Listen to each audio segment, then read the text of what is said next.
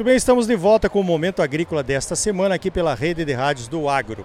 O oferecimento é do Sistema Famato Senar, Sistema Sindical Forte e Agropecuária Próspera. Olha só, eu vim até Matupá, norte do estado de Mato Grosso, representando a CNA, nossa Confederação de Agricultura e Pecuária do Brasil, para participar de um lançamento de um negócio diferente, capitaneado pela Bayer, que é o chamado Pro Carbono Commodities, que com certeza vai ser uma revolução que vai valorizar essa questão de tudo que a gente faz na propriedade para diminuir as emissões de carbono e aumentar a produtividade. Para falar um pouquinho melhor sobre esse programa, vou conversar agora com o Fábio Passos, que é o diretor de carbono da Bayer, que está, como eu disse, capitaneando essa iniciativa, mas tem muito mais gente também. Fábio, como é que vai funcionar tudo isso, o Pro Carbono Commodity? Bom dia. Bom dia, obrigado pelo espaço. Esse é um movimento importante, né? Porque a gente está falando da descarbonização da cadeia, baseado no começo dela, que é a parte agrícola. Então a gente começou o Carbono Commodities olhando para a soja, que é uma principal commodity brasileira, e como a gente consegue atrelar nesta soja uma quantificação de pegada de carbono, garantindo que eu saí todas as emissões que vão passar neste grão e ao mesmo tempo dando a rastreabilidade para a cadeia, com token, com a digitalização, trazendo isso em escala. Então acho que o nosso grande papel é conectar a indústria que tem uma demanda né, de, de reduzir as emissões, de compensar emissões de carbono, por um agro que já é sustentável e responsável. Então essa primeira iniciativa conectando né, com toda a questão de floresta também, entendendo que o componente florestal é parte integrante da fazenda do produtor. Então como a gente garante que essas áreas são áreas responsáveis, né, áreas que tiveram a, a, o desmatamento ocorrido há mais de 10 anos atrás e imprimindo isso, além dessa transparência e credibilidade da commodity, a gente está falando de mensurar efetivamente a pegada de carbono com um dado primário dessa soja dos produtores. Legal, esse é o resumo do resumo, né? Resumo. Vamos tentar detalhar um pouquinho mais aqui para o nosso ouvinte. A Embrapa está junto. A Embrapa está desenvolvendo ainda uma calculadora de carbono. Como é que funciona isso? Isso é a primeira vez que a gente vai ter uma calculadora tropicalizada para mensuração de pegada de carbono. O que a gente tem hoje são calculadoras internacionais que olham para uma agricultura temperada e quando a gente traz para o nosso manejo de duas safras, três safras por ano, ela não adapta. Então a primeira vez que a gente está fazendo, faz três anos que a gente tem desenvolvido esse trabalho com a Embrapa e agora ela está pronta a primeira parte dela, que é a parte de soja, por onde a gente começou, mas ela segue para olhar o sistema agrícola. Né? Então as culturas subsequentes, o milho, as culturas de cobertura, o próprio algodão, para que a gente consiga entender como que vai ser a alocação dessa pegada por commodity, a gente começa pela soja, mas ao, longo da cadeia. Então é uma iniciativa nova e que dá para a gente a credibilidade não só local, mas com os padrões internacionais. A gente está falando do GHG Protocol, que hoje é a entidade globalmente que define as questões de carbono, e a, essas metodologias estão sendo criadas no Brasil, mas validadas por esse grupo de acadêmicos internacionais. Então tem acadêmicos europeus, acadêmicos americanos, validando esse modelo e comprovando que ele tem uma métrica baseada em ciência e transparência, mas que sim atende às questões tropicais de um jeito prático e ao mesmo tempo escalável. Legal, realmente é robusta a calculadora, né? Porque leva em conta metodologias, como você disse, que a própria Embrapa desenvolve, formas diferentes de produzir, como cobertura de, de solo e tal que lá na Europa o pessoal só usa quando tem subsídio, né? Então também é uma forma da gente mostrar essa nossa imagem da nova agricultura tropical que nós estamos fazendo aqui e que muitas vezes é criticada sem conhecimento de quem critica, né? E é por aí que começa talvez a história de carbono mesmo, porque ele abre para o agro uma escuta diferente com a sociedade, com quem nos critica. Né? Quando a gente fala de produzir mais, segurança alimentar, poxa, é legal, mas eles olham, ah, não, mas isso aí é sua obrigação, né? Eu vou me virar de outra maneira, ou então a segurança alimentar, não, mas eu quero saber do veneno, eu quero saber da quantidade de químicos, eu quero saber do transgênico. Então, o carbono não, ele abre uma escuta diferente. Então, com essa escuta, por isso que a gente fala, o carbono ele é o meio que habilita, mas antes de falar de carbono, eu vou falar de desmatamento, de transparência, de integridade e trazer para a sociedade a resposta não baseado na nossa entendimento interno da cadeia, mas no entendimento de como isso funciona da ótica de quem tem dados e fatos para comprovar. Então acho que isso volta um pouco da discussão da importância da, da calculadora, da ciência, da pesquisa, trazer mais pesquisadores, não só locais, para que melhore essa robustez. E a hora que você abre essa porta para a comunidade, para a sociedade, você vai olhar e falar, olha, poxa, eu estou fazendo muito mais. Né? A agricultura brasileira, se não a mais sustentável do mundo, é uma das mais sustentáveis e ao mesmo tempo ela não é reconhecida. Então acho que projetos como esse e, e, iniciativas como o próprio Procarbono, que a gente começou há três anos também, elas têm esse grande objetivo, né? imprimir isso com base em ciência e dados para uma entidade internacional que olha para questões de carbono, mas com esses dados claros de que como a gente está fazendo né, o equilíbrio entre a floresta, a produtividade e a sustentabilidade dentro de um modelo. Né? É diferente, como você comentou mesmo, na Europa precisa de subsídio, para cá a sustentabilidade ela é um ativo de produção. O produtor que ele tem um sistema mais intensificado, mais conservador, ele tem longevidade do ativo dele que é o solo. Então, assim, ele não ganha, não perde em lugar nenhum, né? Ele ganha por produzir mais, ganha por deixar o solo dele mais preparado e, ao mesmo tempo, como a gente ganha pelo outro lado, de divulgar isso, trazer essa mensagem e a imagem do agro comprovado por fatos e dados. Legal. Agora, você mostrou ali também, a gente vê que aqui do lado do produtor, a gente está esperando aí um mercado de carbono faz muito tempo, né? Ah, o cara vai me pagar um, um valor pelo carbono que eu deixo de emitir aqui na minha propriedade ou pelo carbono sequestrado ali na reserva legal, que é pior ainda, porque aí mesmo que não tem a tal da adicionalidade, né? Enfim.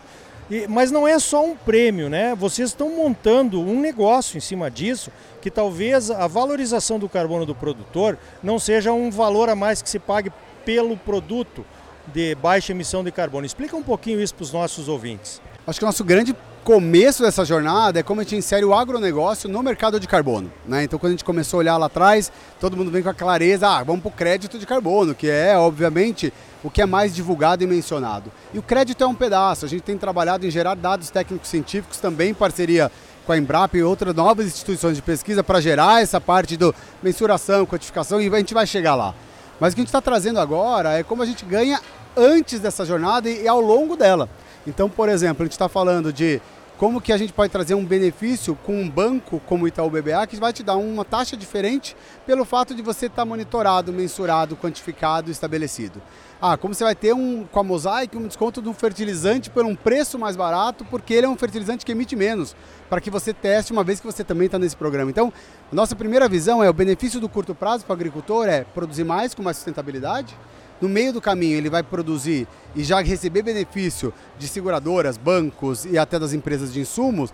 E o que a gente dá um passo hoje aqui da commodity é como que a gente fala e traz para a indústria que a gente é parte dessa solução da descarbonização. Então a gente está quantificando exatamente o quanto que você estimou que a tua commodity de, de, soja, por exemplo, neste caso, está chegando com carbono associado, né? qual que é a pegada de carbono, a emissão, e o que a gente está fazendo agora é dando dado específico. E essa variação ela chega até 71% de diferença entre o dado que se estimou a, a, as empresas, as indústrias de alimento, pelo dado que a gente está entregando. Então significa que eu falo, olha, a tua soja deste lote rastreada, quantificada, ela tem esta pegada exata. Então isso traz para a gente de novo uma comprovação do que a gente fala, mas agregando valor do mercado, que começa a transferir o dinheiro do crédito para uma descarbonização de cadeia, o que para a gente como planeta é muito melhor, porque o crédito compensa emissões que aconteceram. E o que a gente está falando aqui é de evitar emissões, ou seja, uma cadeia mais limpa, de mais baixo carbono, desde o começo até a ponta do, até chegar no consumidor final. Muito bacana, muito bacana. Isso tem um alcance enorme, né? Agora, uh, Fábio, é o seguinte, vamos falar francamente aqui, uma pergunta de um produtor, né? Foi apresentado aqui hoje um projeto piloto com algumas empresas de, que têm um nome a zelar e querem colocar a sua imagem, uh, digamos assim, linkada à preservação ambiental, ao baixo carbono, né? Tradings, a própria Bayer, uh, enfim, todos que estão participando do projeto. Dez grandes produtores aqui do estado de Mato Grosso, né? Que, que também têm interesse né? em, em imagem e tal e coisa, como nós estamos falando aqui. Agora, nós precisamos escalar esse negócio. Como é que esse prêmio, essa possibilidade de calcular o carbono e receber algo por isso, vai chegar lá para o Ricardo Arioli, em Campo Novo do Parecis, para os seus vizinhos, que não tem todo esse alcance que as fazendas que você mostrou aqui têm. Como é que vai ser? Essa primeira etapa, como se comentou, né, ela foi focada em cinco municípios, são 64 mil hectares, para a gente provar que dava para fazer em larga escala, que a gente já tinha os sistemas e as metodologias definidas para que a gente pudesse levar isso adiante. A gente já tem conversas avançadas com diversas indústrias de alimento para que a gente comece a falar o seguinte: olha, você não é qualquer soja que você vai comprar, você vai comprar do Arioli, que tem essa pegada desse lote que chegou para você. A gente começa a fazer a partir dessa safra e disponibilizar isso para as indústrias. Esse piloto foi de uma soja que a gente já comercializou, né? Então essa, essa foi a última colheita que a gente fez da safra passada e essa safra a gente vai disponibilizar não só um volume para a soja do Mato Grosso, mas a ideia é nessa safra fazer Mato Grosso do Sul e Minas Gerais também. Então é por aí que a gente segue, mas obviamente agora a gente precisa voltar com as indústrias, e aí acho que o papel importante da ADM como uma parceira nossa é que a gente faça isso em conjunto, porque eu já consigo ir para mais um elo, já tem o produtor, já tem a mensuração, a pegada, a ciência, a pesquisa, agora tem a trade, e como que a gente chega agora para uma indústria e fala, olha, agora está disponível. Né? Vamos reconhecer e tirar, reduzir a tua meta baseada nesta redução de emissão que eu posso te provar e comprovar? E aí a gente entende. Então essa próxima safra ela vai ser uma divisora de águas para a gente, porque o conceito já está em pé, as ferramentas estão funcionando, a metodologia científica, passado três anos, conseguiu avançar e quantificar, e agora volta para o compromisso das empresas. Porque a parte importante é que 90% das empresas listadas em bolsas tem compromisso de redução. Tem a corrida do net zero, que a gente fala até 2030, e se todo mundo for fazer as compensações com o mercado de carbono atual, precisa crescer 14 vezes esse mercado. Aonde vai vir esse suprimento? E aí chegamos nós, como agro, como mais um grande fornecedor, provando que para o produtor fazer isso, ele vai ser remunerado e uma cadeia vai garantir reconhecer isso até chegar na indústria para que ela baixe a meta dela lá na frente. Muito bem, mais um passo em direção a mostrarmos essa nossa sustentabilidade, quantificarmos e talvez recebermos alguns benefícios em função disso. Fábio, parabéns pelo trabalho e obrigado pela tua participação aqui no Momento Agrícola. E eu que agradeço, acho que o teu espaço é super importante e o produtor ele é o centro de qualquer discussão como essa. Né? Não há como falar de cadeia se a gente não olha e entende qual é o impacto da mudança no produtor a mudança no manejo, a mudança na prática, a mudança no entendimento. E é sobre isso a construção de carbono também, né? Porque não é só simplesmente um produto, um insumo que eu faço um lado a lado, mas é uma transição também de plataforma. Eu falo de mais anos, mais sistemas agrícolas, não só da commodity. Então, ter o produtor sempre é vital. Então, ter produtores como esse que você mencionou nos ajuda, mas claramente o teu espaço é super importante para que isso chegue além e claramente a partir da próxima safra vamos conversar para colocar na propriedade também.